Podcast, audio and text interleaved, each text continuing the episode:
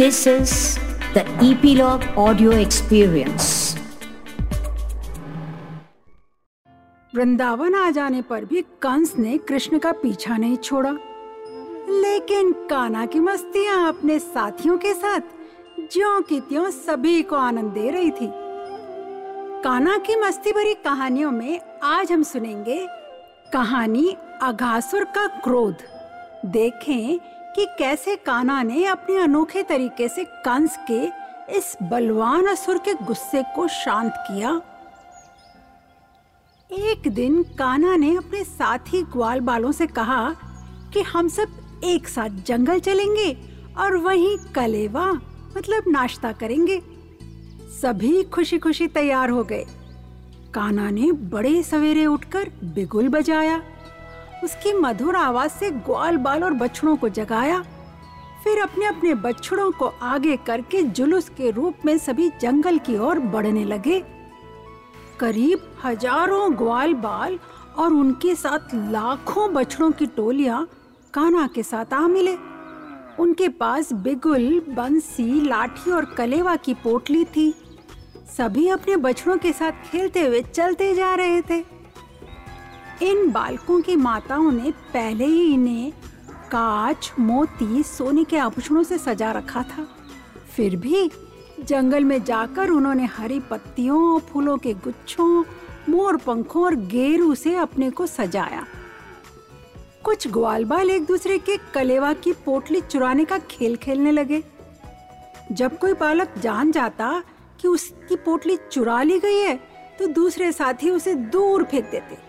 और वहाँ पर खड़े बालक, उसे और दूर। जब पोटली का मालिक निराश और उदास हो जाता तो सभी हंस पड़ते और वह पोटली उसे लौटा दी जाती। काना जंगल की शोभा देखने के लिए दूर तक निकल गए। तो सारे बालकों में होड़ लग गई कि देखें पहले कौन काना को छू सकता है। बछड़ों को चरने के लिए छोड़, ग्वाल बाल अलग अलग कामों में व्यस्त थे। कुछ ने अपने बांसुरी की मधुर तान छेड़ रखी थी। कुछ सींग का बिगुल बजाकर उनका साथ दे रहे थे। कुछ तो फूलों की क्यारियों में भौरों की गुंजार को और कुछ कोयल की कू कू की नकल कर रहे थे। कुछ तो उड़ती चिड़ियाओं का धरती पर पड़ने वाली परछाई के पीछे दौड़कर उनका मुकाबला कर रहे थे। कई तो सरोवर में हंसों की सुंदर मुद्राओं की नकल उतार रहे थे। कुछ मोरों के साथ नाच रहे थे और कुछ बंदरों जैसा मुँह बनाते हुए पेड़ों पर एक डाली से दूसरी डाली पर कूदने लगे। कई बालक झरने के पास मेंढकों के साथ उछलते हुए नदी में अपनी परछाई देख रहे थे और पानी में अपने चेहरों से अलग अलग मुद्राएँ बनाते हँसी मज़ाक कर रहे थे। सभी ग्वालों को काना और बलराम के साथ इस तरह की बाल लीलाओं में आनंद लेते हुए देख अग नाम के कसुर को मतलब अघासुर को बड़ा क्रोध आ रहा था। वह जल्द से जल्द कृष्ण को मारना जो चाहता था। कंस के असुरों में अघासुर बड़ा भयानक था। देवता भी उससे डरते थे। अघासुर पूतना और बकासुर, जिनका काना ने पहले ही उद्धार कर दिया था, उनका छोटा भाई था। वह भी बड़ा मायावी था। जब उसने देखा कि कृष्ण इन सब ग्वाल बालकों के मुखिया है तब उसने निश्चय किया कि वह अपने भाई और बहन के मौत के बदले कृष्ण को सभी ग्वाल बालों और बछड़ों के साथ ही मार डालेगा। अघासुर ने यह भी सोचा अगर मैं कृष्ण और उसके साथियों को मार दूँ, तो इन सभी के माता पिता मतलब वृज भूमि के सारे वासी उनकी याद में खुद ही मर जाएँगे। यह योजना बनाकर उस दुष्ट अघासुर ने अपने आप को एक विशाल अजगर सांप जैसा बना लिया, अपना रूप बदल लिया। वह अजगर एक विशाल पेड़ के तने की तरह मोटा और आठ मील मतलब 12.8 किलोमीटर तक लंबा ज़मीन पर पसर गया। भयानक अजगर ने अपना मुँह पर्वत की बड़ी गुफा के जैसे फैलाकर खोल दिया और रास्ते में कृष्ण और उसके साथी ग्वाल बालों को निगल जाने की आशा से लेट गया। इस विशाल अजगर रूपी मूर्ति को देखकर ग्वाल बालकों ने अचंभे में सोचा, हो न हो, यह वृंदावन की कोई नई खेलने की जगह है और यह उनके लिए खास बनाई हुई है। लेकिन कुछ ने प्रश्न किया, क्या यह मूर्ति है? या सच में जीवित अजगर है? जैसे इसने हम सबको निगलने के लिए अपना मुँह फैला रखा हो। इस संदेह को पहले दूर करना चाहिए। देखो तो इसका ऊपरी होठ सूरज की धूप से लाल हुए बादल की तरह है और निचला होठ बादल की लाल लाल परछाई जैसा लग रहा है। देखो देखो, दोनों होठों के बीच में दाएँ और बाएँ खड्डे जैसी पर्वत वाली गुफाएँ दिख रही है। ये हो न हो इसके मुँह का हिस्सा है। और पर्वत की ऊँची चोटियाँ जैसा जो दिख रहा है ना, वह इसके दांत हैं। इसकी सांस गर्म हवा जैसी लग रही है, और जब वो सांस ले रहा है, तब ऐसे लग रहा है जैसे आंधी चल रही हो। आँखें तो आग की लपटों जैसी जल रही है। यह आग जैसी गर्म हवा उसके मुँह से निकली हुई सांस जैसी है, क्योंकि उसमें से बदबू भी आ रही है। शायद उसने बहुत सारे जानवर खा रखे हैं। तब कुछ बालकों ने पूछा, क्या सच में ये प्राणी हमको निगलने आया है? और यदि यह हमें निगलेगा तो ज़रूर तुरंत ही बकासुर की भांति काना द्वारा मार डाला जाएगा। इस तरह उन्होंने बड़े विश्वास से काना के सुंदर मुख को याद किया और ताली बजा बजा कर ज़ोर ज़ोर से हँसते हुए अजगर के मुँह में प्रविष्ट हो गए, घुस गए। और बाकी बचे ग्वाल बालों को और बछड़ों को अघासुर ने ज़ोर ज़ोर से साँसें लेकर अपनी सांस के साथ खींचते हुए अपने मुँह में निगल लिया। इधर काना पेड़ की छाव में बैठे घास चढ़ते बछड़ों को देख रहे थे। अचानक काना यह देखकर चकित हो उठे कि उनके ग्वाल दोस्त धीरे धीरे आँखों से ओझल होने लगे, गायब होने लगे। बछड़े भी रह रहकर हुंकार भरते हुए दूर जा रहे थे। काना को आश्चर्य हुआ। वो खड़े होकर आगे बढ़े। ग्वाल बालों को पुकारने लगे। उन्हें खोजने लगे, किंतु ना तो उन्हें उत्तर मिला, न ही कोई ग्वाल बाल दिखाई पड़ा। काना सोचने लगे, आखिर सब गए तो गए कहाँ? कोई उत्तर क्यों नहीं दे रहा? और आगे बढ़ने पर उन्होंने आश्चर्य से देखा, एक भयानक अजगर रास्ते में पसरा हुआ था। काना को देखते ही अजगर ज़ोर ज़ोर से साँसें लेने लगा। काना योग शक्ति से समझ गए कि रास्ते में अजगर के रूप में अघासुर पसरा हुआ है और उसी ने अपनी सांसों के द्वारा ग्वाल बालकों को भी अपने मुँह के अंदर खींच लिया है। वे सावधान हो गए। उधर अजगर बना अगासुर कृष्ण को अपनी ओर खींचने के लिए ज़ोर ज़ोर से साँसें लेता जा रहा था।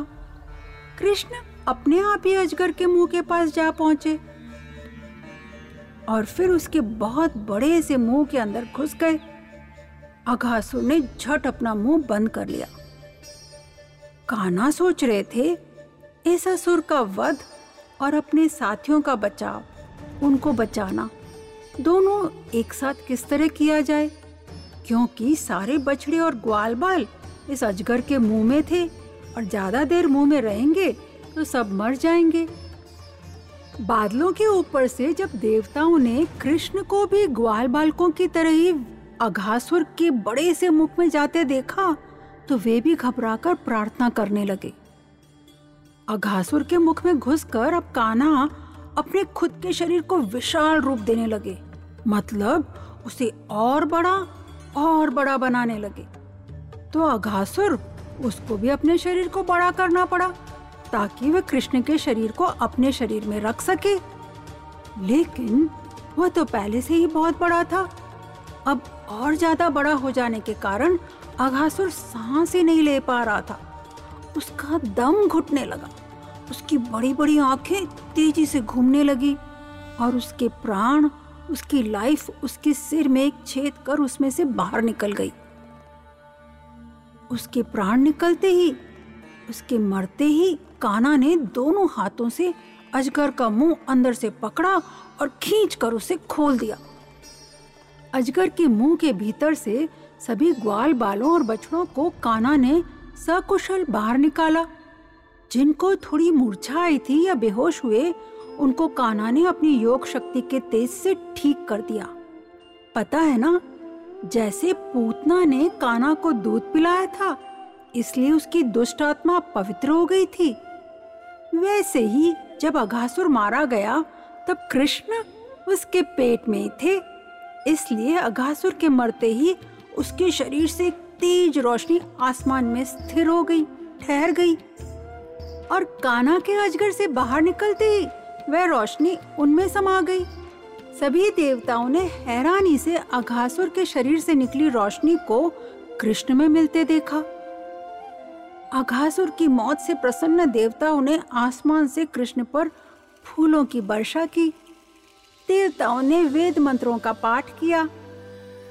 उधर भगवान ब्रह्मा ने अपने लोक के निकट ही ऐसे अद्भुत उत्सव की बात सुनी जिसमें गीत, संगीत जय जयकार हो रहा था तो वे तुरंत उसे देखने चले आए। कृष्ण का ऐसा गुणगान देखकर वे अत्यंत विस्मित हो गए। उन्हें आश्चर्य हुआ कि एक छोटा सा पाँच साल की कम उम्र का बालक कृष्ण इतना अद्भुत काम कैसे कर सकता है? अघासुर का अंत होते ही धरती और स्वर्ग में शांति और खुशहाली छा गई। अजगर रूपी मुँह, वही जंगल में पड़ा सूख गया। सबसे आश्चर्यजनक बात यह हुई कि अघासुर की मौत के एक साल तक, एक साल तक वृंदावन में किसी ने भी कृष्ण की इस लीला की बात ही नहीं की। वृंदावन में तो सब ऐसे चलता रहा जैसे उस दिन जंगल में कुछ हुआ ही नहीं। ऐसा क्यों? कि एक साल तक किसी भी ग्वाल बाल ने कोई भी बात नहीं की अघासुर के बारे में। उन सबने पूरी लीला तो देखी थी, फिर भी सब चुप क्यों रहे? कहीं लाला ने कोई और लीला तो न दी थी। काना की मस्ती भरी कहानियों में अगली बाल लीला आप सुन सकते हैं ईपीलॉग मीडिया वेबसाइट या अपने फेवरेट पॉडकास्ट स्टेशंस पर। अरे रुको! अभी तक तो हम कृष्ण की लीला सुनते आए हैं। अब हम अपनी लीला करते हैं। मतलब कुछ न कुछ काम। अघासुर जैसा अजगर सांप कैसा दिखता होगा? या काना ने सबको उनके पेट से कैसे निकाला होगा? उसकी एक पेंटिंग बनाते हैं। उसको बनाकर आप हमारे साथ शेयर करें। और अगर शेयर करेंगे तो आपको हमारी ओर से गिफ्ट ज़रूर मिलेगा। तो जल्दी से पेंटिंग बनाए और हमें भेज दें।